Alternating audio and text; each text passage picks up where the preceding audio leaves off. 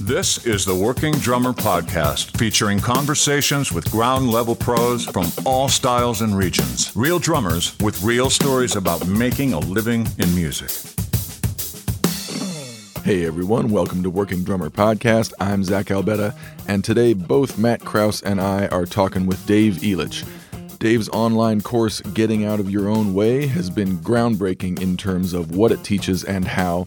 And on December 20th, Dave will release the third edition of it with over two hours of new content. Dave is a touring and session veteran based in LA, and through his online course and private teaching, is quickly becoming the go to guru for physical mechanics and creative flow behind the kit. Matt interviewed Dave about a year ago just to kind of introduce Dave's course and overall approach. That was episode 299, if you want to check that out. Since then, Matt and I have both gone through the course and taken some lessons with Dave, and we've both experienced some really amazing changes in our playing as a result. In addition to talking about what's new in his course, Dave specifically wanted to talk with both of us to see how things were going and what effects we're feeling.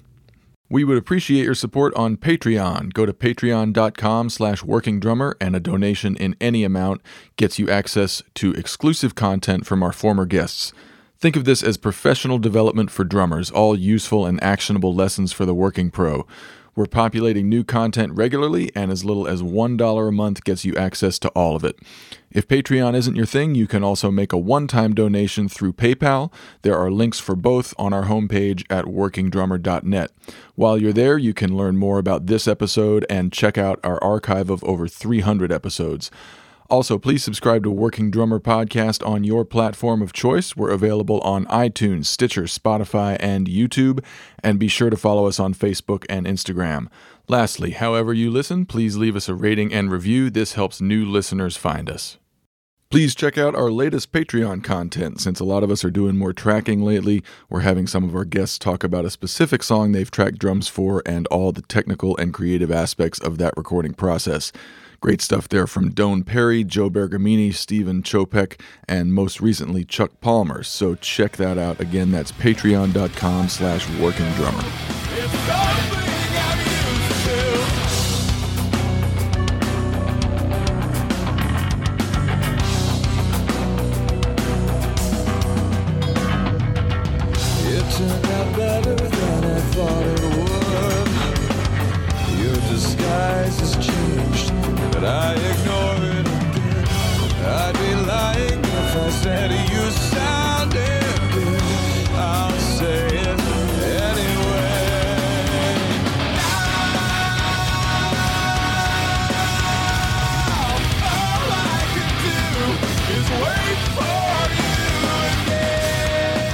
So, Matt and I were both experiencing some issues in our playing, which you'll hear us talk about. And not only are those issues on the road to resolution, addressing them was a gateway to the bigger, more universal concepts in Dave's approach that have us playing and feeling very differently than we did just a year ago, physically, musically, and mentally. So, let's get to it. All that and much more with Dave Elitch.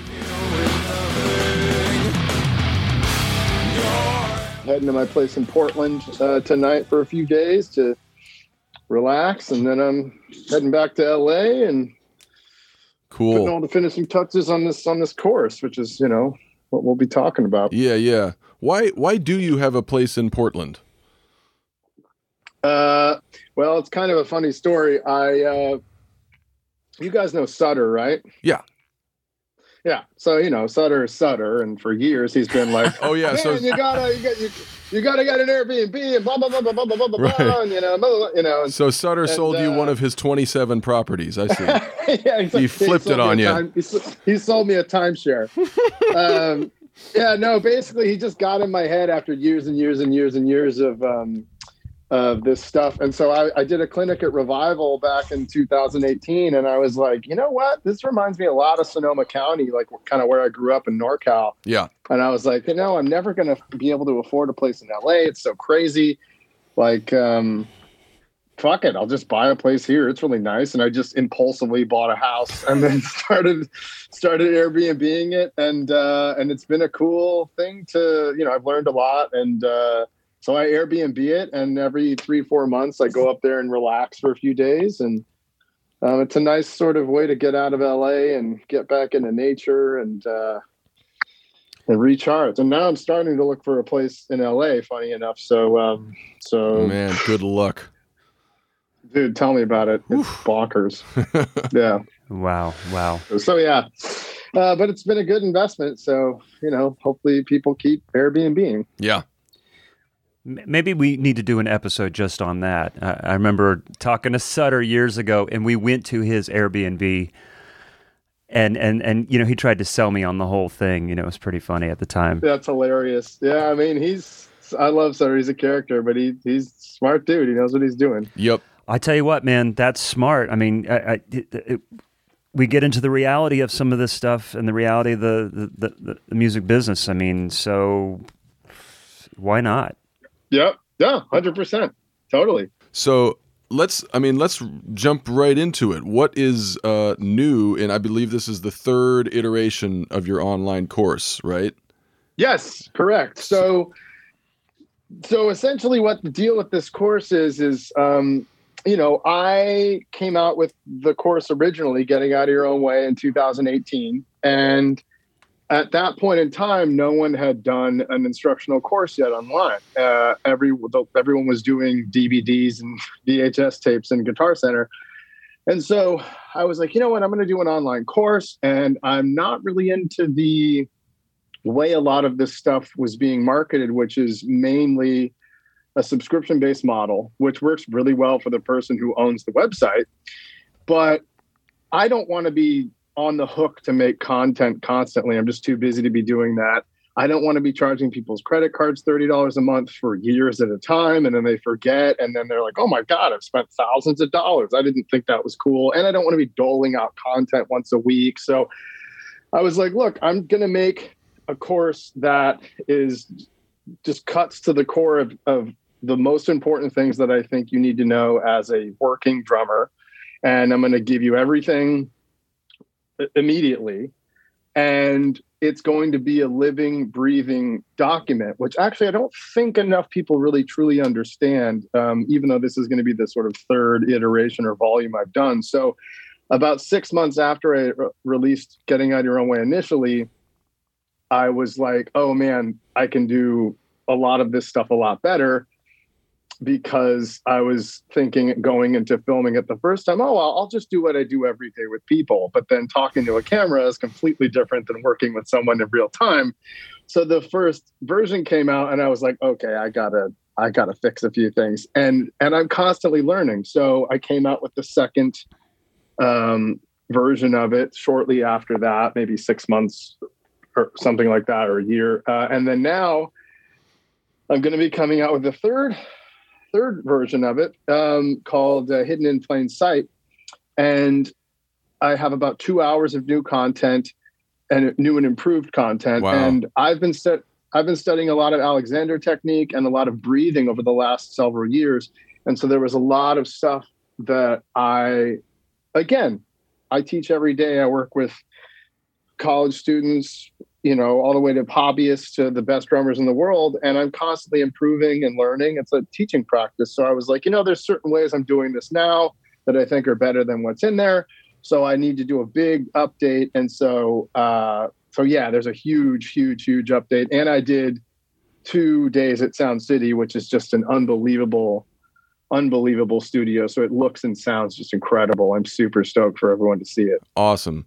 So you know, I should say, I, sorry to cut you off, Zach. Go I should tell, let our listeners know that Zach and I both have taken. I took one lesson from you, Zach. Did you take a couple lessons? Yeah, from yeah. Him? Okay, and we all we both signed up for the course, uh, and uh, just let people know that because it's all out there doesn't mean that oh well I'm going to sit down and I'm going to go through the course tonight and then I'll be done. there are th- there are things in that course. I mean, just the hand technique alone is now I signed up probably in February or so, or maybe before our lesson or after our lesson. So less than a year, but almost a year. So I've been spending some time on just a couple key things because you are talking about some stuff that is applicable at a pro level and takes time, takes patience. And uh, takes dedication. And so it's not something you just kind of like digest and like, oh, cool, check. Now, there are some things that are game changers. As soon as it comes out of your mouth, I'm like, oh shit, I'm doing that Yep. tonight. yep. Right, right, right. and then there's the complete opposite where it's like, this will be my thing for the next, and I hope in three months I see some change. Yep. So people need to know this is a long game situation.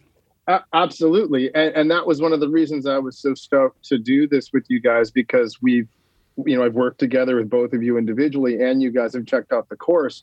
So it would be fun, and you guys are both out there doing it for real in real life. So, you know, uh, whenever I work with people, after I see them, I'm like, okay, like, you have any questions, observations? Like, what can you guys tell me? Uh, good or bad anything like what like what do you have any questions? Like i always love having people steer the lesson. I'm not going to sit here and go okay here's what we're going to do today. I, I, I like saying you let me know what we want to do and i'll help you out the best way we possibly can. So so i would love to hear from you guys. I mean this is your podcast but i'd love to hear from you guys like what has been super helpful from from the lessons in the course.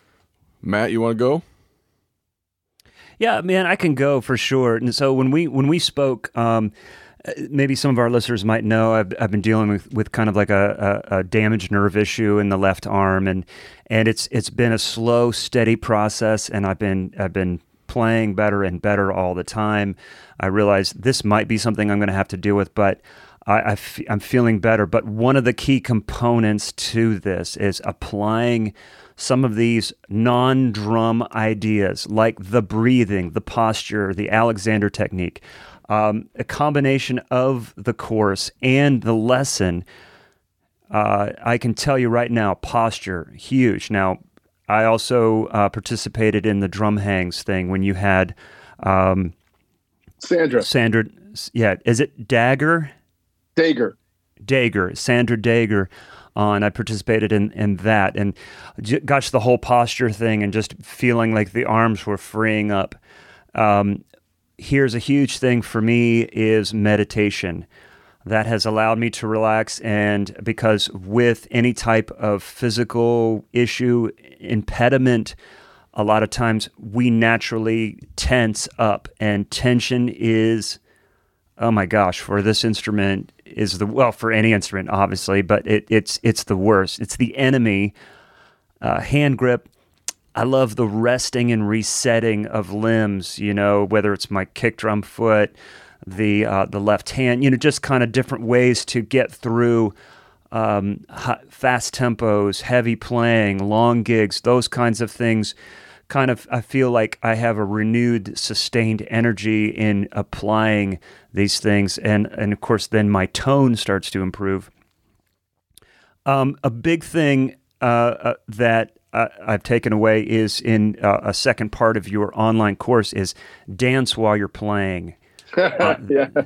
And I know everybody's experience is different, but if I have a really good gig, I try and take inventory. It's like, what did I do that made that gig feel good, that sounded good? What what did I eat? How much did I sleep? You know, blah blah blah. All these things, and and because of technology, I've been able to like look back and see. And I'm like, yeah, I'm moving. What's my body doing? What's this? And I, I remem- remember that I'm moving. I'm allowing myself to move. And um, with if I feel like any type of pain or tension with the injury that I'm dealing with, I'm I I get scared. I stiffen up, and then all of a sudden it it makes it worse. And it's like I, I did a gig um, a couple days ago in Las Vegas, and it was an outdoor. Th- There's tons of people, and we're playing with this group that I'm playing. We're playing lots of like ballads in the middle. This is some of their hits. They're ballads, and I tell you what, trying to play at a slow and mid slow tempo under stress is amazingly difficult when you're stiff. Yeah. Yep. And so that dancing thing, that turning side to side, that motion um, was super helpful. And I felt good. And I, did, I you know, it, it was just, it was just one of those things that you talked about. And I'm like, oh my gosh, I need to do that. I need to be cognizant of when I'm not doing it. And it's when I'm, you know, under a high pressure situation, slow tempo. It's just kind of recognizing that, and then hopefully get to the point where I'm doing it without thinking. Yeah, that's that's beautiful. I mean, there's a lot of stuff. There's a lot of stuff in there. What you just said, and it's all so cool. And and I'm so stoked because that's why I do this because there's so much stuff out there that essentially is irrelevant.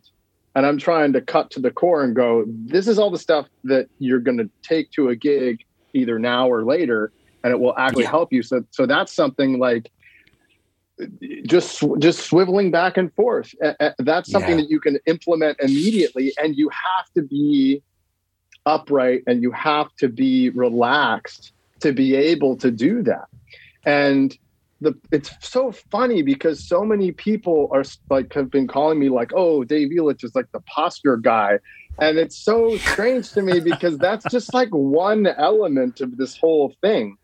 Uh, I, it's not like the only thing I care about. It's just a piece of the puzzle, but it goes to show how that has not been addressed at all. Yeah. In the, really the entire history of this instrument, which is uh, insane. Yeah. Because as a as a human being, you're not meant to sit down uh, for really at all, or for a, for for a long period of time, and you're certainly not meant to sit down and pick your feet up in the air. you would ne- you, you would never do that right. ever if you weren't playing drums. And as soon as that stop starts happening, if you don't have good posture, which most people don't because they spend a life of slouching and sitting in soft chairs or bean bags or couches, they don't know how to organize themselves so everything's working and they're coming from an expansive place, not a collapsing into themselves place. So it, it's so funny because, yes, the posture is extremely important, but it seems to be one of the main things that people have latched onto because I think no one has ever addressed it, at least yeah. not properly in this instrument. I love that word expansive because like when when you said that it, it made me think of of the difference in how I feel over the last few months behind the kit because before it, it felt like my energy sort of ended at my fingertips or at my toes, mm. right? And I just kind of mm-hmm. felt locked mm-hmm. up.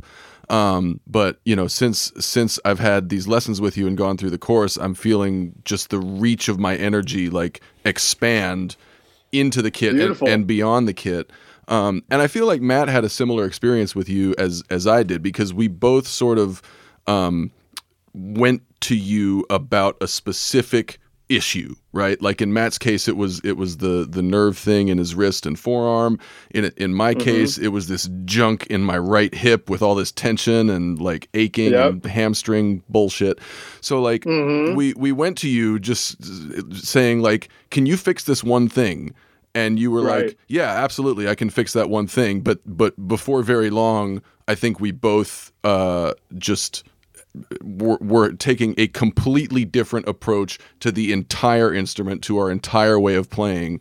Um, and Beautiful. you know, for each of us, that that little entree, like the entry point, was just this one thing that was bothering us, but it kind of led us down this path of like, oh, this is fucked too. Oh, now, like as soon as as as soon as we got more awareness of like how we're moving around the kit.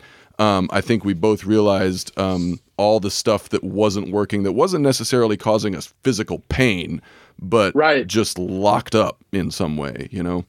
Yeah, and and that's a great way to put it because through through misuse of our bodies, a lot of times a- after a lifetime of, of doing that, you become numb to your own body. So certain things you won't even be aware of. But when certain things do pop up, you go, oh, I need to fix this. But that's just a specific symptom of the overall use or, or misuse of your body. And a lot of times I was just up at Bentley's uh, in Fresno giving some lessons, and one of the guys uh, was sort of like beaten down afterwards. He was like, "Oh man," I'm like, "Hey man, how's it going?" Like, because I had people coming in and out. He's like, "Oh, you know."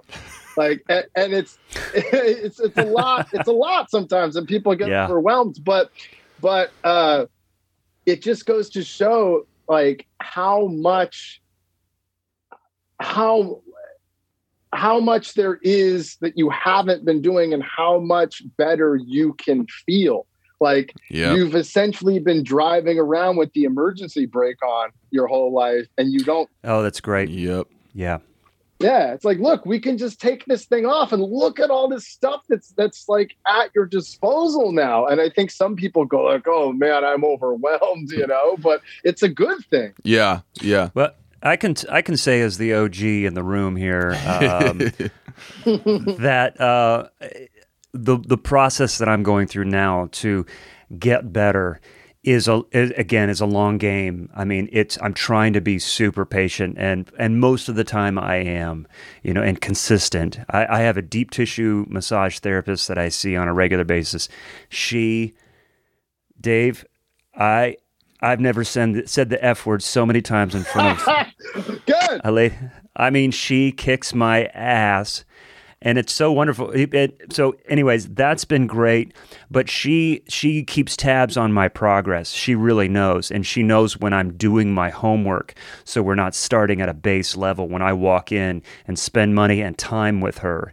Um, the, the the the other thing I'll say about that is so I'm just trying to be patient with it. I feel like I'm I feel stronger. I feel like I'm getting better, and I'm just going to keep on and just you know there's there's so many other elements we could just spend so much time talking about all the other things that that are involved in you know diet and hydration and all these things that are so non rock and roll. well, but that's really what this is all about is zooming out and looking at the macro and looking at how you live your life Yeah, and then steering that towards the instrument. That, that's why so much of what has been out there in the history of this instrument is backwards, because these people taught from the place, from the perspective of the instrument as the jumping off point, and then they got everything upside down and backwards instead of zooming out and going, hold on a second. How am I walking? How am I eating? How am I sleeping? How am I breathing? How am I sitting? Like, and then looking at these these these elements of universality and and seeing this constellation of of truth and then applying that to the instrument that's exactly what you're talking about and and when you're getting that body work done man you can't lie about that stuff she's gonna know and and, Yeah. and that and for people that don't remember the last episode we did the whole intro to the episode was you was me diagnosing what was wrong with your shoulder and you Yeah. were like well i've been trying this and this and that and i was like dude you got to get some deep tissue sports massage that's that's the only thing that works yeah, yeah, yeah, yeah. and here we are you know Yeah, Yep. yeah, yeah. She's been great. What about you, Zach? What What's your? Do you? I took up a lot of space with that. oh, that's all good. with my. Well, no, like like I said, you know, um, similar to you, there have just been sort of these big macro changes that that um, have completely altered like how I feel behind the kit. Um, and you know, I'm I'm at a place in my playing and in my career where like I I I got with Dave because I wanted to feel the way he feels behind the kit. I realized I had to um, I had to just get my physicality right and sort of put um, my you know musical creative chippity choppity ambition on the back burner and just go back to rock beat number one and Yep, you know totally. get that feeling solid so so that's the journey that i've been on but it's been really cool because you know i mean one of the one of the things we get in our head most about is like you know what we're playing the content right? Like is it is it cool enough? Is it choppy enough? Is it hip enough? Blah blah blah. And that's a um, you know that's a that's a, a poisonous inner dialogue for most of us. Um, but like just focusing on the physical has kind of like i've i've found the permission to just play simply. Um, and um, like Matt said, you know, I'm I'm finding better tone, I'm finding better time. Like just the you know the basics and the fundamentals are feeling and sounding so much better that I don't often like it. Still creeps in there once in a while because I'm that's just you know how my fucking brain works, and I'll go I'll you know right. I'll go for something and it'll be like nope that no no that's not what you need. right well it's it's it's beautiful the way you put that uh giving yourself the permission and and what you're alluding to here is is essentially the the ego right Yeah, and a lot of and a lot of people unintentionally equate technique and use with chops and Right. facility Mm. And that's another thing that I have to spend a lot of time breaking down because people carry that assumption and they don't even realize it. And, you know, I know everyone's probably studied with people who's like some old cat who's like, yeah, man, you don't need to have chops, just play pocket, like whatever. And, and but he doesn't have chops, so he's sort of a cop. So it's sort of a cop out. Like I have a ton of chops, I can play all kinds of stuff, but uh, that's and technique is a way to that absolutely but it's also a way to having great feel and time and and they're not mutually exclusive it's just a lot of instances we're presented with are people who have a ton of facility going look at all this stuff and people think that technique is like that's the only use for it but i have to point out all the time like I have friends who are who are phenomenal drummers and they have horrible use of their body. Yeah. Like, you know, there's a there's a super famous guy who I have not worked with who's older who sounded incredible in the 70s and 80s and 90s and then he started studying with someone and now he's like has quote unquote better technique i guess than what he did but he sounds terrible uh, you know, and it's like I'd much rather wa- watch him all slumped over with the rack toms looking at him and too low, and him being all greasy and sounding good instead of uh, y- you know, uh, you know, it, it, it's an interesting. People always get surprised when I say this because it's like I'd have much rather have someone that that has horrible use and like feels good rather than someone that's like more upright and kind of stiff and right. like feels sort of blocky. Yeah. Um, and you could argue, well, well, do they even have good use at that point? But like, you know, like you guys understand what I'm what I'm saying. It's like at the end of the day, I would only want to help these guys sit up straight so they don't blow out their back. Right. Like if if mm. if you're in the if you're in the mind frame that like you know my my poor use is you know, like if, if you can only do choppy shit or if you can only you know feel good with poor use then right. then like ideally you want to have both like i'm in this position now where like I'm, I'm getting a feel for proper use but right. with that proper use, I can't do a lot of the shit that I used to do because what I used right. to do was end gaining. Like you've got me, right. you've you've got me. You know this this whole end gaming end gaining uh, concept is yeah. in the back of my mind yeah. all the time, and I can feel myself do it.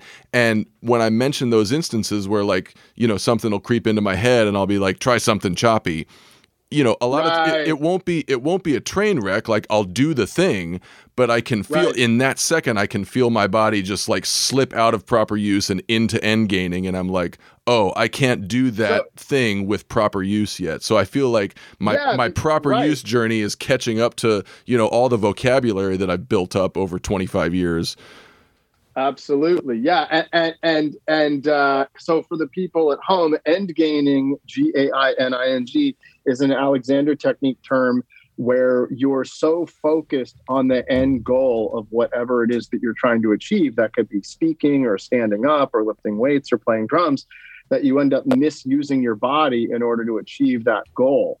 And I always use the example of someone at the gym curling dumbbells that are way too heavy and they're like throwing their back backwards just to like lift up the dumbbells, right. using themselves. So, and something else I was teaching, uh, I've been teaching this kid who's going to Berklee right now. And uh, we were talking about vocabulary. And I was talking about a drummer who does, who's an incredible drummer.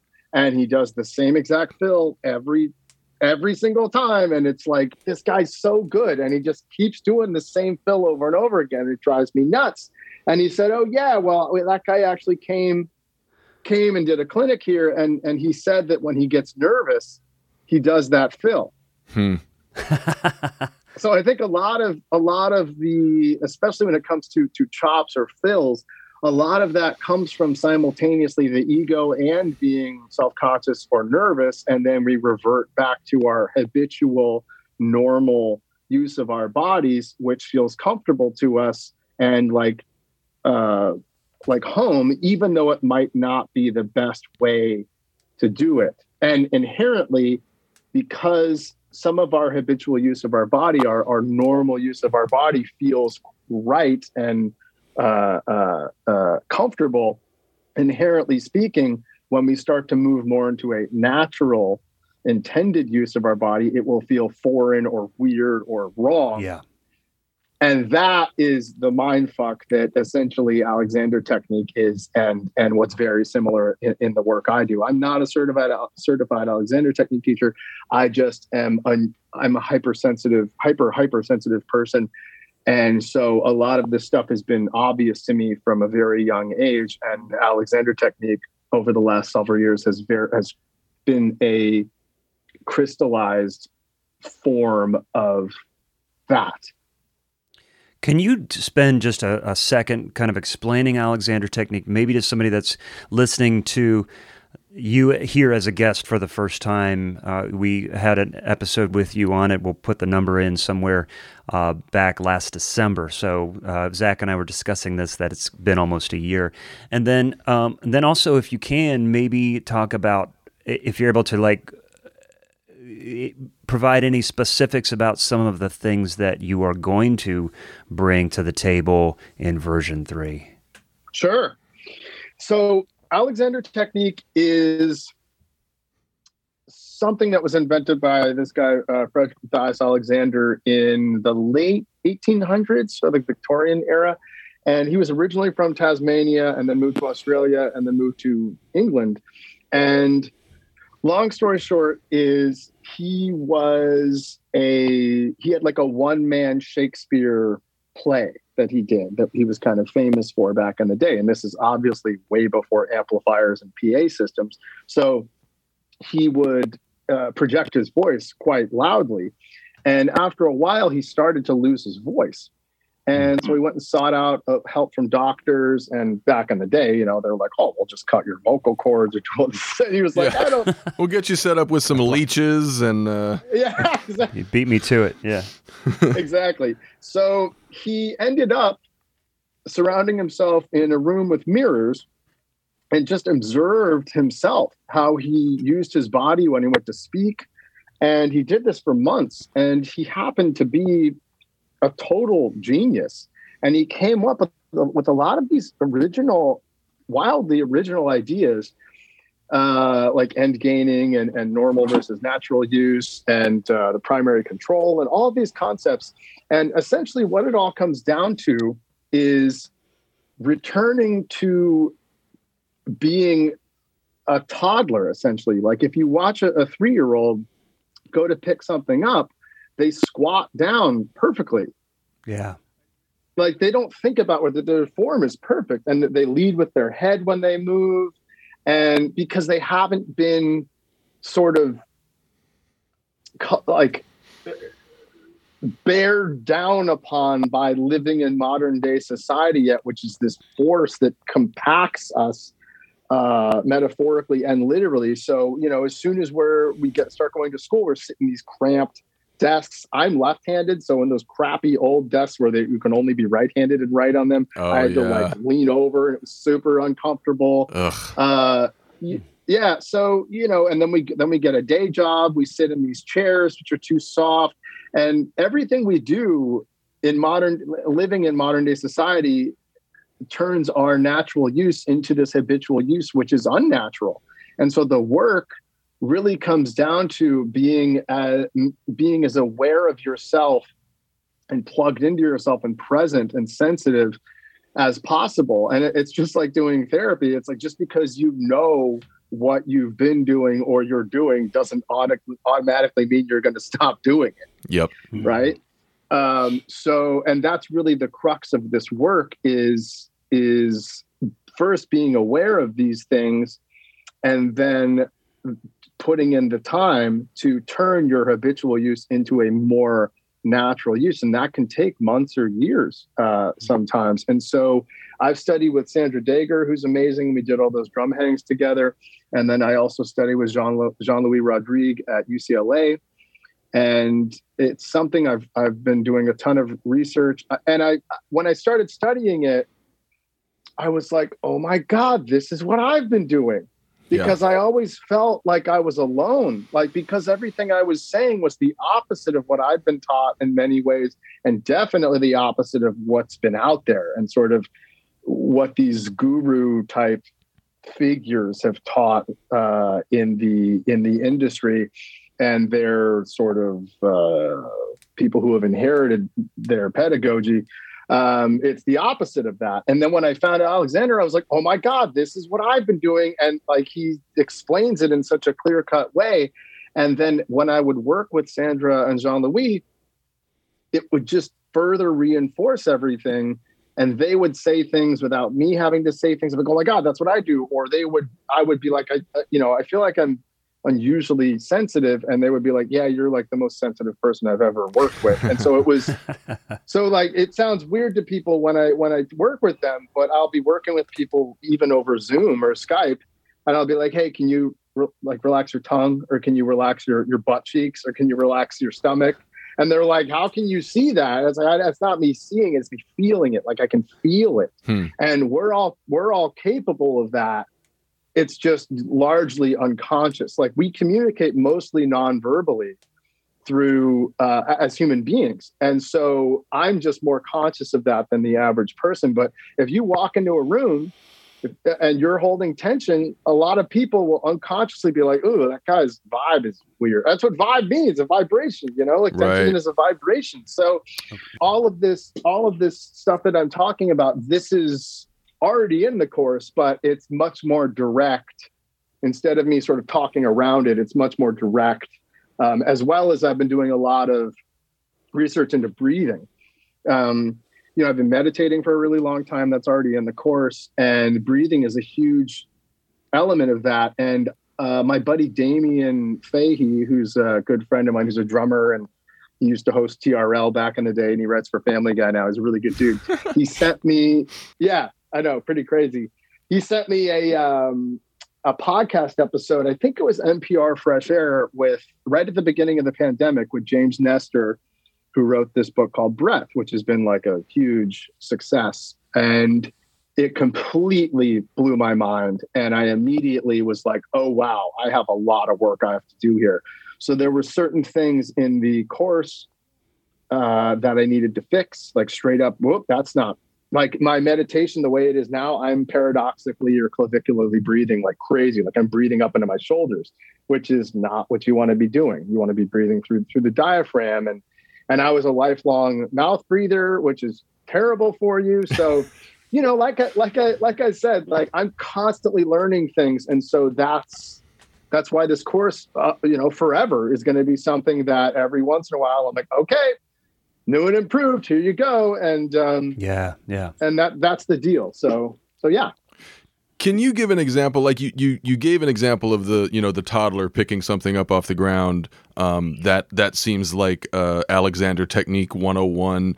Um, another like sure. another 101 concept that that you hit me to was, um, you know, whether behind the kit or otherwise, like not holding my head out in front of my body, like actually stacking yep. my stacking my skull over my spine.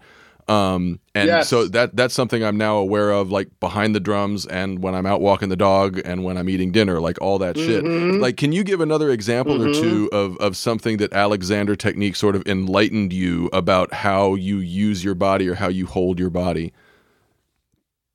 Yeah, a lot of the brilliant thing with Alexander technique as a as a pedagogy, and also with the type of people that are attracted to be teachers. I think the type of people that are, that are attracted to it are fundamentally unusually sensitive people. So that's why they get it, right? Mm-hmm. Um, like the connection I had with both Sandra and Jean Louis when I first met them was like, I, I get it. Like I see that you can also sort of see behind the veil. Mm-hmm. Like it, you, there's sort of like this wink. I, I, don't know how to put it, but uh, Patrick Mouratoglou, who I'm a huge fan of, who's Serena Williams' tennis coach, is a great Instagram page. I repost his stuff all the time. I see those everything things. I love that says, guy. Yeah, everything he says is the same thing. And I ended up DMing with him, and I said, you know, in the most humble way, like I, we have the same gift, and I, I know you have it, and I'd love to talk to you about it at some point. And he was like that's so funny. I used to be a musician before tennis, hmm. and uh, I totally, I totally understand what you're saying, and let's talk about it at some point. So uh, I'm really looking looking forward to that. Um, so uh, so to sort of circle back here, um, you know it can it can be something as simple as when you go to sit down what whether it's on a throne or at your computer or on the couch a lot of people just sort of let go and sort of fall and collapse into a pile of themselves on whatever they're sitting on. Yeah and Literally as like as I, as I get older that is getting noisier and noisier. There's just like exactly. So you're just like collapsing into something like literally falling into it instead of uh, hinging at the hips, which sounds so obvious, but being able to get up and sit down without like either throwing your like like falling into something or throwing yourself up hmm. is actually astonishingly difficult. Um, and, and I think that the real gem of of Alexander is that he was able to just it, it's it's just these like suggestions or these sentences that pierce through and you're like oh my god i get it. It, it, it it's like with teaching uh, when teaching is really just coming up with the perfect analogy for for that person. Yeah. So with whatever i'm trying to portray i have five or six different analogies at hand that will make the light bulb go off.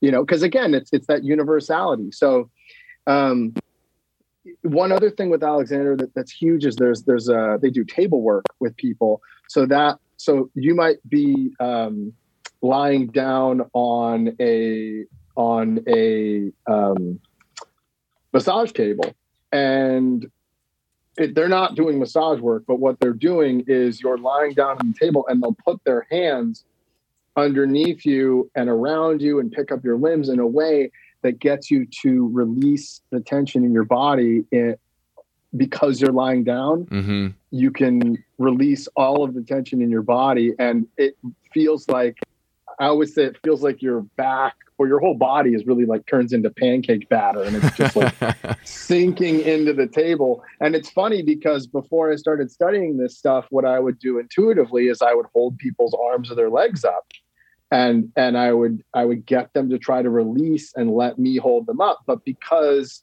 you're sitting up, yeah, it, it, it's a lot it's a lot more difficult than than than lying down. So there's there's a lot of different aspects to it, and reading about it is there's a there's a book called Alexander Technique: A Skill for Life by Pedro de Alcantara, which I tell everyone to get reading about it is fantastic conceptually, but you have to get together with someone and do some in-person sessions. That's the really the the only way for it for it to click. And one other thing I'll say is before I got into it, I, I was curious about it for years, but every time I would look into it, it always I always got this sort of woo-woo patchouli crystal sage vibe. Yeah.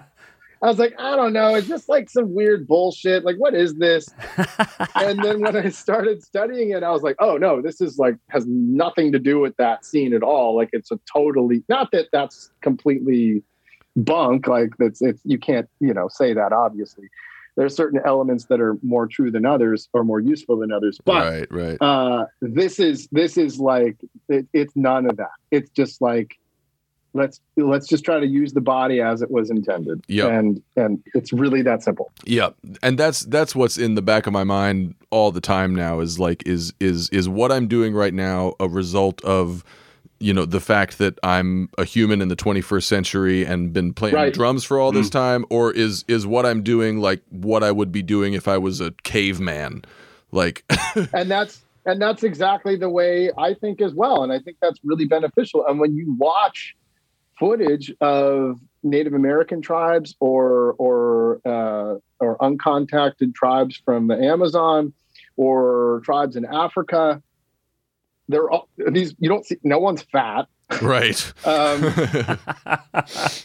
no one's mouth breathing. Everybody has amazing teeth.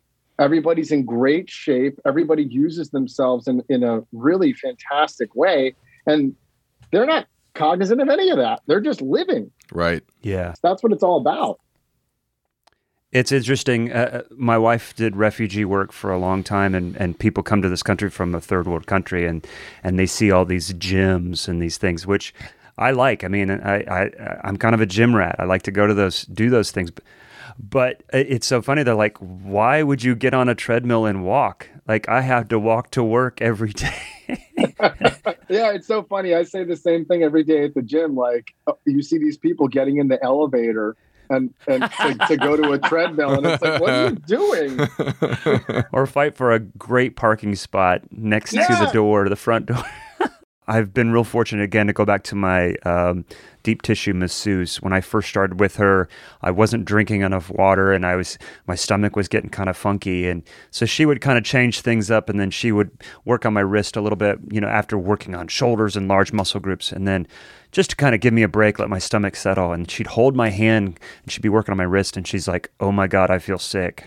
She's like, I, I know what you're feeling right now. She would feel wow. that and um, you know she would just look at me or she you know we'd be I, I have to pay her twice partly for for therapy and partly for the physical therapy. But she feels those things. She feels that in my body you know. And um, the other thing I'll, I'll, I'll say about her and I wonder if you could speak to this is after seeing her for about three months I came into her and she's like how you doing? I'm like I'm doing good. You know at the end of the session she said I got to tell you something you've got to let this go. You are letting this rule your life. Like I realize we're here, we're here to work on this, and so it's going to be part of what we talk about along with everything else. But she said, You are letting this dominate your life, and you are constantly thinking about this. And my, my wife also brought that up about meditation. I, I, I said to her, I said, man, I, am feeling really good. I feel like this meditation is helping my playing and everything like that. She's like, that's great. That's good to hear. She goes, but I want to remind you that this is not a competition. Like, I know everything to you is like performance oriented, but when you're meditating, you need to just think about, she has more experience at it than I do. She says, you need to just kind of let go and be like, body heal itself. Just let's go. So, those two examples, my point is, the separation of mind and body in in in trying to not let my mind just completely dominate the narrative of my body trying to heal itself and just kind of like find those natural places where I can get better and then start um, it was just consuming my um, my my being my thought process and and it was depressing and I wasn't I wasn't enjoying my playing. I wasn't enjoying um, gigs, and I, and that was the most depressing thing because it's one of the, the things that bring me the most joy in life. Mm, mm. Well, it sounds like first of all that you have two really smart, powerful women in your life, which is. I have more than two, but those are two great examples. Sure, sure. Uh, um, and uh, it's funny, like um, Sandra's Sandra Dager, my one of my Alexander teachers, is around 70. Diana Linden, my sports massage therapist, is 74. Who I saw. Yeah, great. Right, right. We could talk about yeah. that too. Um, and my therapist is uh, is 80. So like when I'm, you know, a few of my friends are like, "Man, you really uh, really got this like old woman guide thing. You really you know dialed in." It's like, man, I'm super super fortunate that I that I that I have them in my life. You're like a character in the Dark Crystal, man. yeah, totally. so for you saying that your that your uh, deep tissue massage therapist was like, "Oh, I, I feel sick," uh, that sounds to someone who's inexperienced or uninitiated into this sort of scene. That sounds super out there, but that's a real thing. Yeah. Uh, it's a very real thing and you have to be open you know i'm i'm a very skeptical person and you have to be open to having these types of experiences and they will present themselves to you as such. And um, so i mean without running the risk of being a cornball here in terms of letting letting the body heal itself you do have to sort of get out of your own way here yeah. And as and as someone who uh, both parents are are from New York, my mom's uh, you know typical Jewish mother from Queens. the neurotic uh, uh, the neurotic Jew gene is pretty high. And, you know, with with this kind of stuff that we're talking about, when you have some sort of physiological ailment, my tendency is is also to zero in on it because you want to fix it uh, yeah. and also you know worrying about it as well. But the more you worry about it and the more you fix it want to fix it ironically the worse it gets. Yes. And so it is a total paradox because you're like well i want to fix this and i'm working on it but then in order to really get this taken care of i have to let go. Yeah. And it's like well how do you do that? And talking about the meditation, uh, you know, I've mentioned the Sam Harris Waking Up app, which I'm a huge fan of. I would definitely recommend everyone listening to this check that out. Okay. And he does a thing with that app where if you can't, I think it's like eight bucks a month or something, but if you can't afford it, you email them, they give you access for free. So either way, anyone and everyone should check that out. I've used it pretty much every day since it came out. Um, and um, one of the things he reminds you about in that app is I do 10 minutes a day in the morning. And he's like, look, we just did 10 minutes. That's great. But the whole point of this is is very much not okay i was just sitting in a dark room cross-legged with my eyes closed and i was quote unquote meditating and now i'm done and i'm going to go live my life that's not how this works how this works is you want to check in with yourself when you're opening a door, when you're doing the dishes, when you put on your seatbelt, in these moments during the day, and realize that there is no separation between you sitting down and meditating and you living your life. It should be the same thing. And I think that is the best example I can give of of being able to let go and let the body heal itself because it does want to do that. You know, my sister, who I'm visiting right now, is a, is a doctor. Um, she has a doctorate in nursing and she does palliative care. And we talk about that all the time. The body does have a natural propensity to heal itself, but you have to get out of your own way, which is not easy. Well, and, I think what, what what I was trying to convey to my wife was there's been times when I'm sitting behind the kid and I'm thinking, dude, the breathing, the meditation, applying that in that moment, I felt I felt the benefits of that, and so she's like, "That's great, that's great." But just to remind, sorry, Zach, I cut you off. No, it's all good. I was I was gonna say how it, it's it's easy, you know, especially for those of us who are uh, uh, neurotic or competitive or or both. Um, mm. You know, when when you go down this road of just sort of this all this physical awareness, it can be really easy to, uh, like Matt said, just kind of let it take over your life it can take over your brain while you're playing and like you for, right. you forget to enjoy playing music because you're so right. like worked up about like am i moving correctly right um yep. so i think that you know one of the challenges to look out for for for people who go down this road is like you know striking the balance between you know having more awareness but but not um getting wrapped around the axle every minute of every day um Yes, that's a great point. I'm glad you brought that up because I have to remind people constantly. Uh, I, I have to tell them like, look, when you're playing music, when you're playing a show, when you're recording, when you're doing anything that is the art of this and and uh, expressing yourself emotionally, don't worry about any of this stuff. I would yeah. much rather have you just you know slumped over and have your jaw and your wrist tight and like you being present and playing the music than you going, oh, am I sitting up straight? How's my, is there a gap in my fulcrum or is my fulcrum and like that? Because if you think about technique while you're playing music, it completely and utterly defeats the purpose of technique. Yeah. And, and it is a tool. That's it. And it's, it's as simple as again stepping out of drums if you're gonna hit a tennis ball, right? You don't go, okay, I hold the ball on my left hand, I throw it up in the air, then I bring my right hand back, and then I swing it forward to hit the ball. If you did that, you you'd be screwed. Right. Uh, it would never work. So like, but there is a process of doing that kind of work in the shed and then after time, like water dripping on a rock, it will eventually seep into and shape and mold and, Mm-hmm. and, and form the way you play. But when you're making music, just just play. Yeah.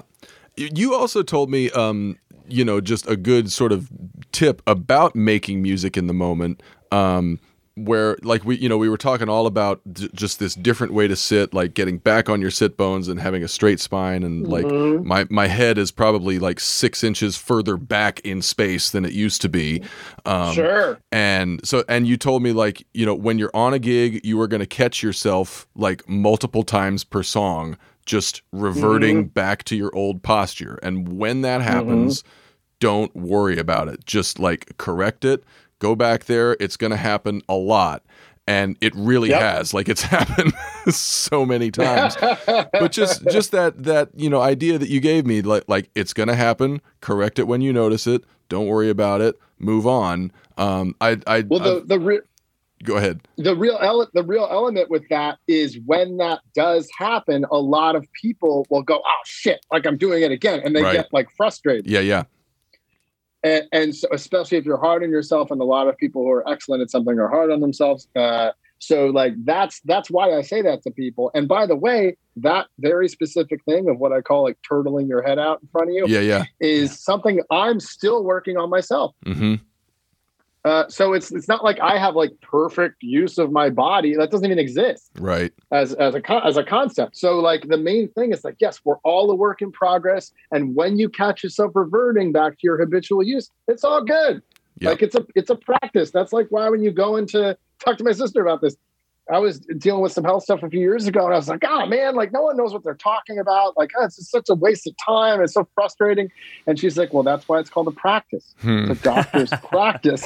And I was like, "Oh wow, I never, I never thought about that." She's like, "Yeah, Scientific method. yeah Yes, right. So yeah, it's really about not being hard on hard on yourself and beating yourself up.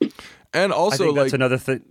like celebrating sorry matt but i was gonna say like part of Yeah. part of what keeps me from beating myself up is like celebrating the victories and celebrating the progress um Beautiful. of feeling better after a gig right like Beautiful. if you know if i go through a two or three hour gig and and i have three dozen moments where like oh shit right gotta sit you know back and whatever Yeah. it- like at the end of that gig, I feel you know ten times better than I did a couple years ago.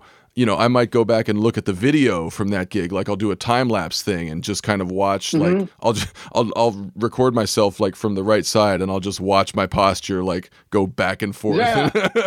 you know, Mm, but like that. at the end of that gig, it's like, wow, I feel so much better. That's a victory. I watch the video and it's like I'm spending a lot more time in a better posture than I used to, and that's a victory. Um, so and that's and that's the most important thing at the end of all of this work. I have people telling me that all the time. Like, man, I just got done playing a show and I could play a whole other show. yeah, Yeah.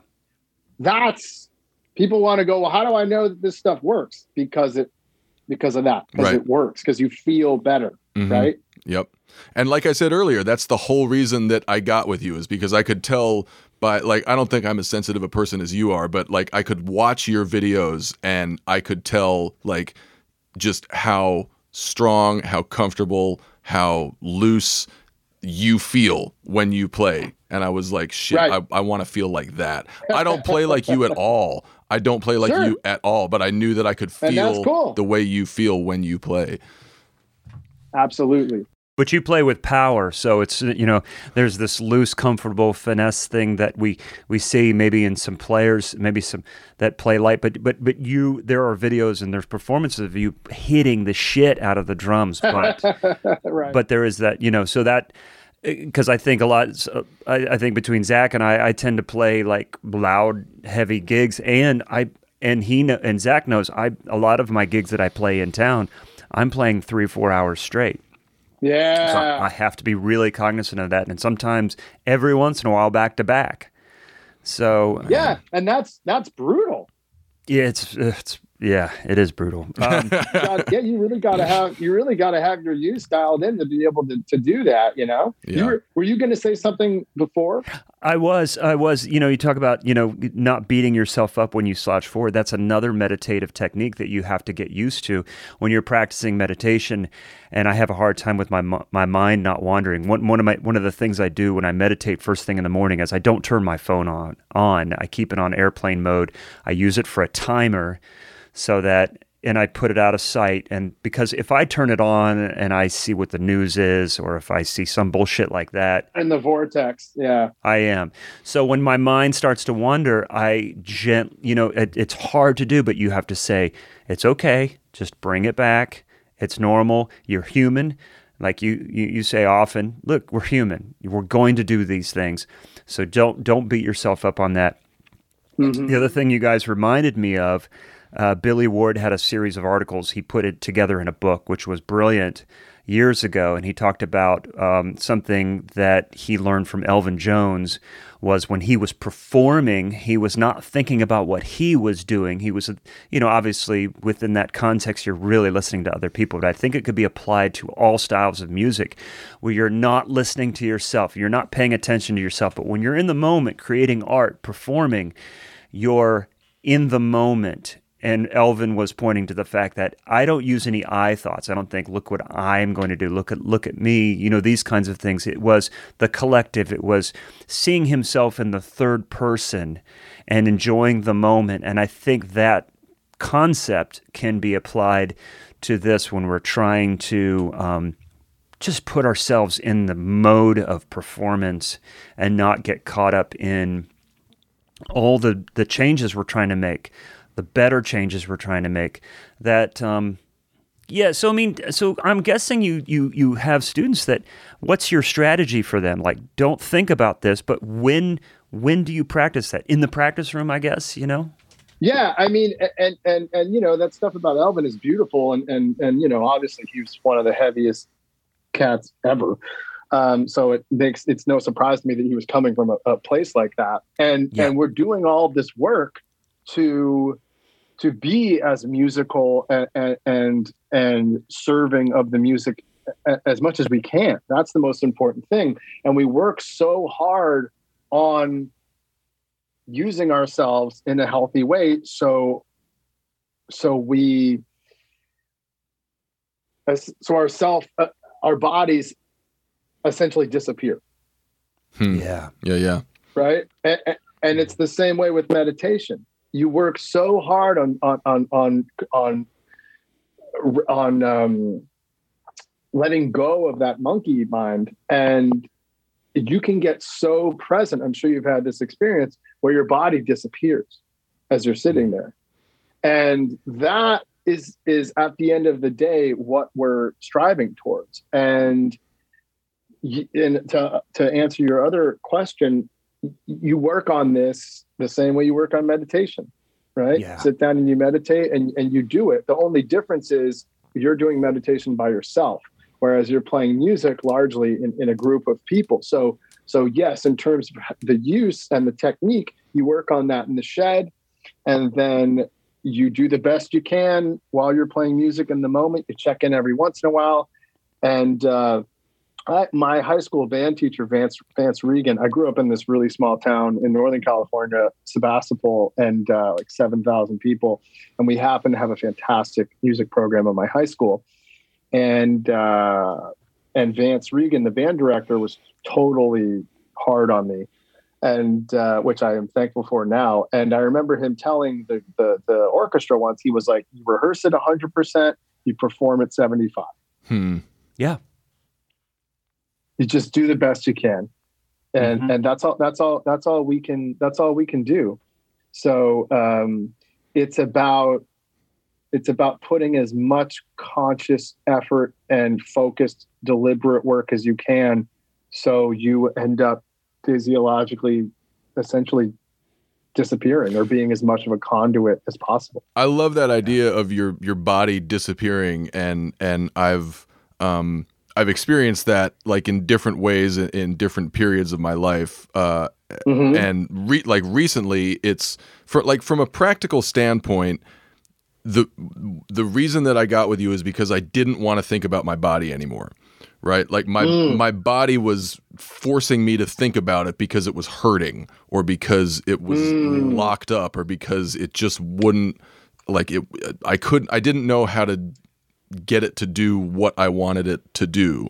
So I was in my mm-hmm. head about all my physicality and so like in in the short term I'm trading I'm I'm trading being in my head about things not working right for being in my head about how to make things work right because now I have some of the tools so now I'm obsessed with these tools and like applying the Right.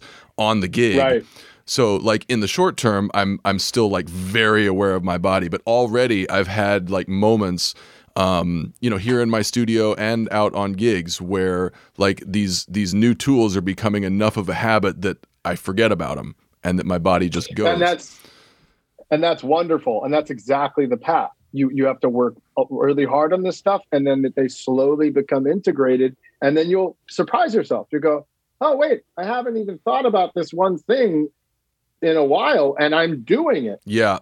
And that's Yeah. kind of what I that's what I gleaned from watching your videos like before I started playing with you like, you know, I I could say that like wow, look how much power, look how much flow, look how much uh, you know, connected and all that all these words, but uh, you know, I'm realizing now that what I was seeing was a drummer who is not thinking about his body. You've done enough work for long enough that these things are you don't have to think about them. Like you're you're Mm-hmm. 100% focused on the drums, on the music, not about how your body is moving, how it's doing what it's doing, how it's getting around Right. the kit. Like you've put that stuff in place, so now your your flow mind can just be applied Yes. and work that machinery. yeah and that's the and that's exactly the ultimate goal Yeah. is is so so i have an idea it happens Yep. a lot of times people have an idea it gets stuck somewhere Right. and, and Or they like I was, they, do they're able to do the idea, but it's through end gaining. Right, exactly. Yeah. So you could kind of mm-hmm. rustle it out of yourself Yeah. And you can physically play it, but it's not going to feel as good. Right. And one point that I sort of alluded to earlier, but I can't tell you how many people I've I've done this stuff with, and they go and play with their band. You know, they're in some huge band, really famous, uh, famous band, and they go and play with the band, and the members have no idea they've studied with me or anything, and they go, "Man, what it like? You sound great! Like, like it feels it feels really good, you know, like."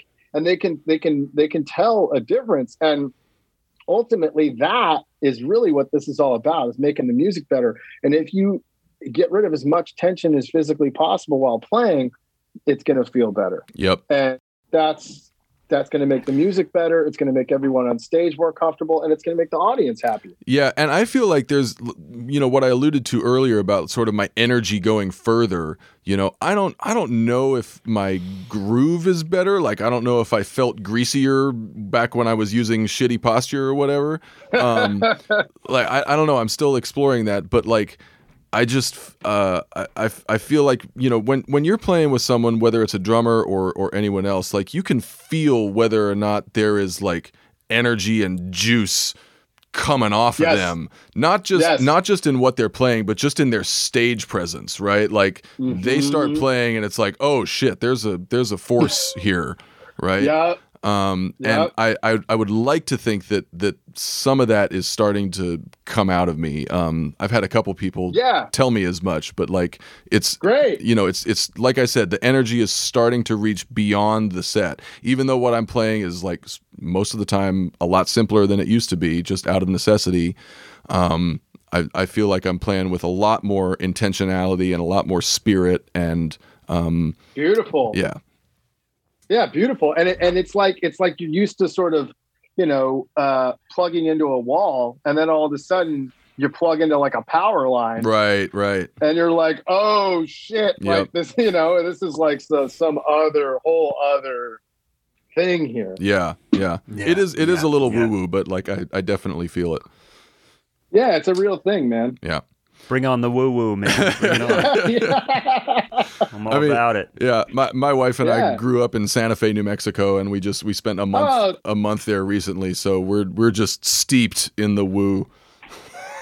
I mean, dude, and, and like I, I, I think, I think it's just good to be skeptical. I mean, there's definitely stuff I talk about and read with people where they're like, "Whoa," you know, and and uh, and there's stuff that people talk about with me where I'm like, oh, "I don't know about that," but I'll check, I'll check, I'll check everything out and and and do some some research, and I'll come to my own my own conclusions. But I, I will say this: in the past five years, based on life experiences I've had uh, with people who are much smarter than I am and have much greater life experience than I do, I've definitely been more accepting of certain things that I just had no idea about before. Right, right. And it's interesting how like the, you know, the biological, the physiological can sort of open you up to maybe the the metaphysical or the spiritual or the well, but yeah, because we can have blocks in our in our mind yep. that our body will sort of let let in a side door, a back door, and then it will travel up to our mind. Yeah, yeah. And you know, it, it's sort of our you know our bodies are, are smart, and so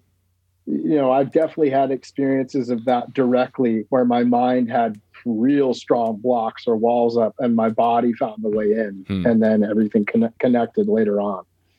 I think that's what my deep tissue masseuse recognized in me. Like your your mind is blocking this change, whether or not she was going for that or not. She tapped into something, and then the next time I saw her, I said, "That was like the best thing you you said." And she almost didn't remember saying it to me. She's like, "Really?" I was like, "Yeah, you know." That's great. I love see. I love that because to mm-hmm. her, she was just like at the moment, she was like, "This is going on with you." But to her it was just another another day in the life because she's coming from that place and she's trying to get you there as well. And she's old school like grew up in middle tennessee you know she's like right. even though she does what she does she's not she's not so woo woo i mean if anything in in nashville just the fact that i own a prius everyone thinks that i'm super woo woo Why do you hate America, so Matt? that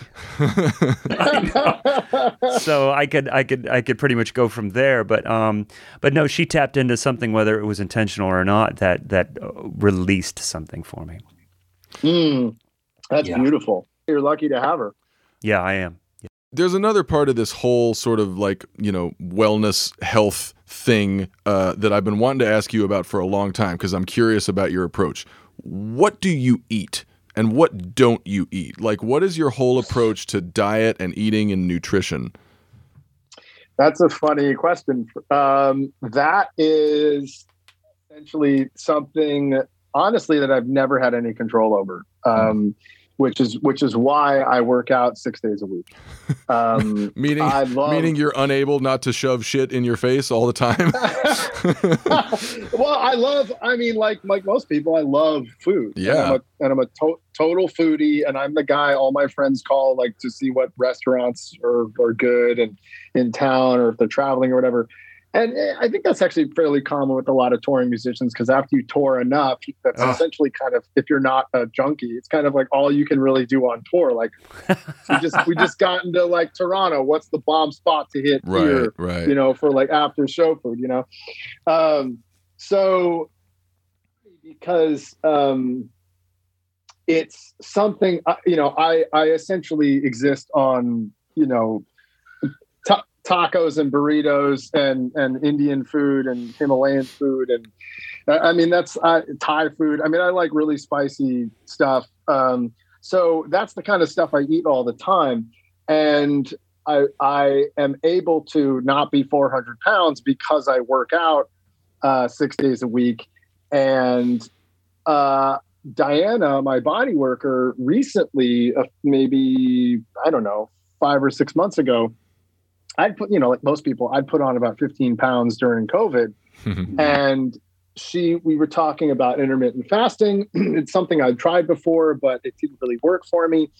And because I think most people, you can obviously draw all sorts of analogies here, the information that has been provided to us from the powers that be in terms of what a good diet is was yeah. like three three huge meals a day eat right. a bunch of dairy and, and carbs and like and like and like and like sugar's fine like whatever um so you know it's uh it's it's it's you know, as you guys know, the information we've been provided is not accurate. Yeah.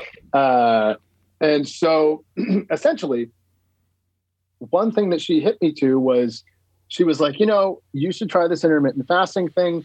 And I was like, yeah, but I've tried working out without without eating anything. I get really lightheaded Yeah. and it freaks me out. And she was like, well, here's what you can do. You can get you can use a couple tablespoons of like whipping cream in your espresso, and the fat will give you energy to work out, but you're not having actually any any like carbs or or sugar or food.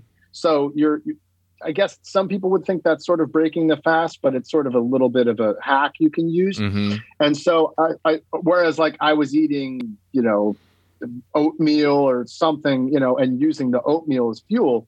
And so now I'm just using the fat. And she was saying if you only are eating that that fat from that cream with the espresso, it actually will will will eventually train your body to use fat as fuel. So after Oh, you work through the, the fat from the cream, you'll start working on your your fat uh, that's stored in your body. And so I've been doing that for, I don't know, maybe, I don't know, four or five months now. And I've lost 15 pounds and I feel the best I've felt in my entire life. I eat way less food. I, I, I have one, maybe two meals a day.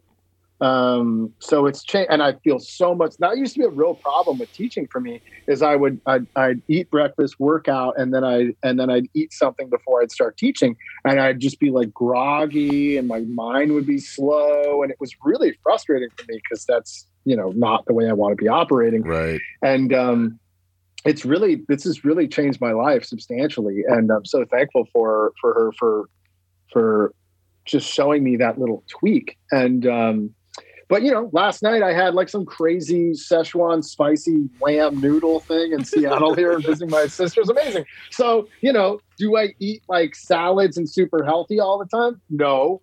Um, but I do what I can to uh, do it in a way where I am, you know, not causing any damage. I got all my blood work done, like cholesterol, everything's fine, you know, because I take care of myself. So And I know So, what yeah. you mean about like you kind of learn how to sort of game your body's system as far as what you eat and when you eat it and uh, what what you're about to do in life.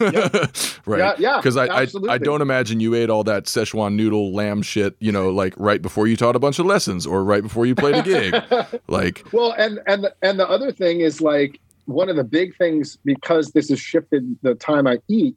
Usually, I will stop eating around eight p.m. and uh, start eating around noon. So it's like typical intermittent fasting where you eat for Oh, eight yeah, hours, you fast you fast for sixteen, and so.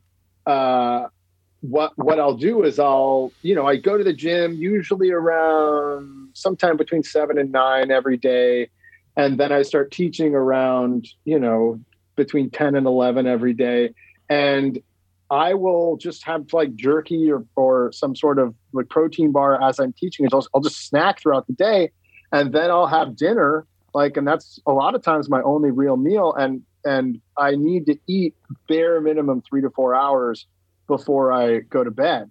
That was a, been a huge thing. I have this Oura ring, which I can talk about, which has been also life changing. I've been taping my mouth shut, which has to do with that James Nestor book to help with my sleep when I when, I, wow. when I'm when I'm sleeping. That's a whole other thing. So all of this stuff is, is related, but, but with the diet stuff specifically, man, I used to go out and, and get like dirty, greasy taco truck stuff at like you know, 11 o'clock and then come home and go to sleep at midnight. And I was like, why am I sleeping so terribly? So that's Yeah. another thing that's had like a huge effect on me, regardless of what I'm eating. Yeah, man. All this, all this reminds me of uh, uh, Tom Brady talking about. I, I forgot Yep. what interview it was. Uh, I, or I think like a um, maybe it was Jimmy Garoppolo or like a quarterback that he mentored. You know, Jimmy kind of asked him like, how how can I still be playing football when I'm your age? And and Tom Brady was like, well, I basically spend every minute of every day preparing to play football. Like it's in my diet, it's in my sleep, it's in how much I drink. Like he Yeah. he is engineering his system for maximal performance at all Yep. times. Like it is his beyond full-time job to Mm-hmm. prepare his body to work. Um Yep. And you know, not that any of us are Tom Brady, and not that any of us are gonna spend every minute of every day doing that, but like the idea of, um, you know, there's there's always a price to pay for everything you put in your body, and Hundred percent. sometimes you're totally willing and able to pay the price, right? Like if if you don't mm-hmm. if you don't have to be on in any way, like get the lamb Szechuan thing and drink yeah, yeah. drink all the beers and maybe not sleep very good and the next day you don't have to do shit. That's great. But Right, like. I'm I'm I'm seeing my schedule now as like okay, how do I have to prepare my body and mind to not suck at you know nine o'clock tomorrow night? Um, Yep. and uh, yeah, it's And just, all this stuff gets all this stuff gets the more important the more the older you get. yeah. I was gonna say that, like I, I was talking with um, Frank Zummo on on my last interview, Yep. and we were talking about just all this physical stuff. And at a certain point, I was like, man, this is a forty something conversation, if ever Yeah. there was one. Well, well, that's what you know. Diana, my, my massage therapist, she's like, you know, you need to start working out when you're like 40, if you're not already. Like Mhm. that's when it becomes really important. If you want to, you know, play drums until you're Moses's age, as she says. Well, that's most. She's hilarious, dude. I spent like an hour and a half with her. She is a t- freaking trip. She's my Yoda, as I always say. very much so. Uh, she um, she talked a lot about Tom Brady and and going going to his website and following those things because again, uh, like I said, I'm the OG guy. The, th- the, the here's here's one of the last things I, I, I want to say to you because I got to actually roll here pretty soon, but um, the struggle with the, the, the this is the struggle that's real is when you're out working with other musicians no matter what their age whatever their situation is a lot of times because of the the physical demand that drumming has on us we are trying to be cognizant of this. I mean the drummers are most likely we eat the best we take care of ourselves the best and you're on tour with people that just be come on man have a drink with us. Like what the hell? You know like we hired you to like play drums and hang with us. Like a lot of us we talked about this in the podcast for years. Oh man a great way to get a gig is to be a good hang. You know every, everybody can play but you got to be a good hang. And sometimes people that equate that with well being able to like hang with the group when they're doing their thing and you know after the gig and it's like okay, well, I yeah, I do want to sit down and have some drinks with you, but you know, I got to catch a plane early in the morning, and I might have a gig waiting when I land or something like that. That's a fantastic. And for a lot of people, uh, I think at this point in my life, because I don't drink very often, and even when I go to get dinner with friends, which is like my favorite thing to do uh, in town and on tour, uh, everyone's like, "Oh man, why don't you have a drink?" And I'm like, "Nah, I don't. If I'm driving, I don't have Yeah. a single drink. It doesn't make any sense. It's not worth it." Uh, and and like, "Oh man, come on," you know. And I've I've reached a point where I just tell people I'm sober it's Yeah, just yeah. easier uh, because you know uh, it, it, you just avoid the whole conversation and then the whole they just drop the whole thing you know and you just go yeah i'm laying off or i'm sober or whatever. And uh, and you can still hang and i think that's just the easiest way to deal with that really. Yeah, yeah, it's a tough one. it, it, it is about the hang but also like when i did the volta thing they would get on stage and like have shot glasses of tequila and like cheers and i was 20 i was like 25 and you know that was my first like real big gig and and uh, everyone was way older than me and and and uh and so you know there's a lot of pressure to be like oh i, I better do that and i was like hey you know what you guys can just put water in mine like i gotta play the show well Right. and they were like all right like and so i just cheers with water and Right. whatever Yeah. you know right. Yeah, yeah. And I mean, you Yeah, were it's a weird thing. you were aware of that when you were 25 like i'm just becoming aware like if somebody hands me a shot on a gig you know my my first thought is like how how am i going to be feeling in 45 minutes if i do this right now like i'm going to be in the middle of the second Yep. set like hating life yeah well yeah also that that alcohol or whatever substances you want to you want to talk about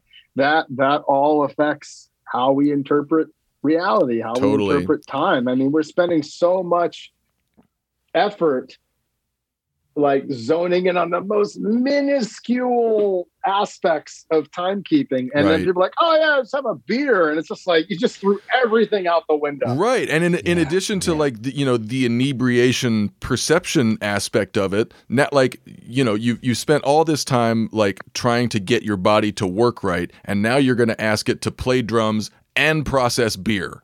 Yeah, totally. yeah, yeah. I mean, would Tom Brady go play a football game after drinking a few beers? No. yeah, yeah, not at all. So seeing so seeing what Babe Ruth uh, did or Bonham did, those guys were otherworldly, man. yeah, Yeah, I mean, it's insane. But also, you know, Bonham died when he was 33. right. Yeah, Yeah. Right? yeah. I mean, you have to be hitting Oh. the sauce pretty hard to, to die at Yeah. that age. It, well, it reminds me of that. another an, another sort of you know aha thing that I had with Dave was you know I was talking about my influences and my um, you know favorite drummers vis-a-vis their posture and how you know o- over like in various instances I would sort of emulate someone's posture even though it sucked you know in an effort in an effort to play like them. And Dave was like the thing you got to understand about them is like they're talented enough to get away with it right? Their posture Right. sucks their their movement sucks but they're just so talented that they can just will the playing to come out of them despite this and the rest of us well, yeah, like we're not Yes, that talented we have to move Yeah, well, right absolutely. And they are they are who they are in spite of their use, not because of it. right right Mhm, mhm. And that is so important. And that is the definition of being gifted. yeah Someone can Mm. have horrible use, they can have zero knowledge of what they're doing technically, yet they can still do it. That's what being gifted is. And as long as they don't want to be a teacher, it doesn't matter at all. Every, everyone, everyone I've played with, you know, like the the the guys from Dillinger Escape Plan, the Mars Volta guys, like, you know, I haven't played with any of the guys from Meshuggah, but you know, they're good friends of mine. They've all all those bands have changed music, uh, definitely from a technical perspective, and most of them have no clue what they're doing. Hmm. Yeah. like not like barely know what they're doing, um, and that's fine because because because you go and see them play and they're crushing. You listen to the records, like it's amazing. Um, but you know, the problem I have is when you get people like that, either in bands or, or without bands, who are incredibly gifted, and then they start try to start teaching. And I have a real serious problem with that because they're inherently going to be terrible teachers because they've never had to break down anything for themselves because they're Mhm. gifted. Right. So how are Mhm. they going to do that with other people? And you know, you hear stories of people unfortunately booking lessons with some of these guys, and they go, well, "How do you do this?" And they go, "I don't know. I just do it." Like you, you can't do it, yeah and it's just like, oh boy, you know. Yeah yeah That's made some of our interviews a challenge. I, I could, I, I, from personal experience, I've interviewed some guys. I'm like, man, why do you do this? And what about this? And they're like, I don't know. And I'm like, yeah, that's why you're a badass. exactly. Yeah, I've had that experience. It's Man, crazy. that's why you're a badass Hey, that's uh, great I'm gonna, I, I'm, I'm gonna have to, I'm gonna have to jet. But Yeah, we're man, good. We're This good. is, this has been, this has been just more than I could have expected. This is great, uh, Dave. Thank you so much for reaching out to us. Um, it, and I'm glad that you wanted to have both of us on here. And it's, and I'm real excited to see what, um, what, what this third version has in store. Uh, I've, I've so enjoyed even just, even just part of the this this last version that you've had. I've I've I, I'm going to be spending a lot of time on it, continuing. Yeah. Fantastic. Yeah. and some and something else is like that I don't know if I made clear enough is once you buy the course once, every iteration that I will ever release, you'll just log in and it'll be there and you'll have access to it. I'm Right. never going to charge anyone ever again. Um, I was going to mention that at the at the top, like you're you know you're you're Yeah. grandfathered into all future content with the course, exactly. and you said this exactly, this which latest third pretty cool. latest third version is like two hours of new content. Yeah, Man, yeah. that's amazing. So it's like know, six hours of content, you know. And, Yeah. And so so yeah, uh, and I'll just do that forever. Awesome.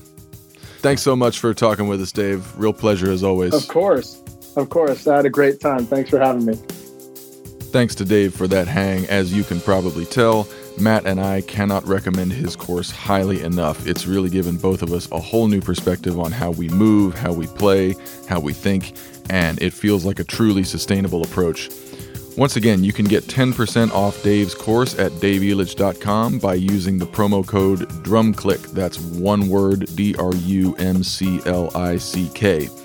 And I'll recommend to you what Dave recommended uh, in his first interview in episode 348, which is to buy the course first, go through it, get hip to some concepts and techniques on your own, then book a private lesson with him, and you can really get into some details that are specific to you. I'm telling you, both the course and private lessons are worth every penny. Next week, Matt will be talking with our old friend Nick Buda. This touring and session stalwart of Nashville was guest number two on Working Drummer Podcast way back in 2015, and Matt is going to catch up with him and see what's been going on since then. Hope you check that out. Until then, stay safe, get vaxxed, get boosted, wash your damn hands, wear your damn mask, be nice, have a good holiday, and thanks for listening. Cheers.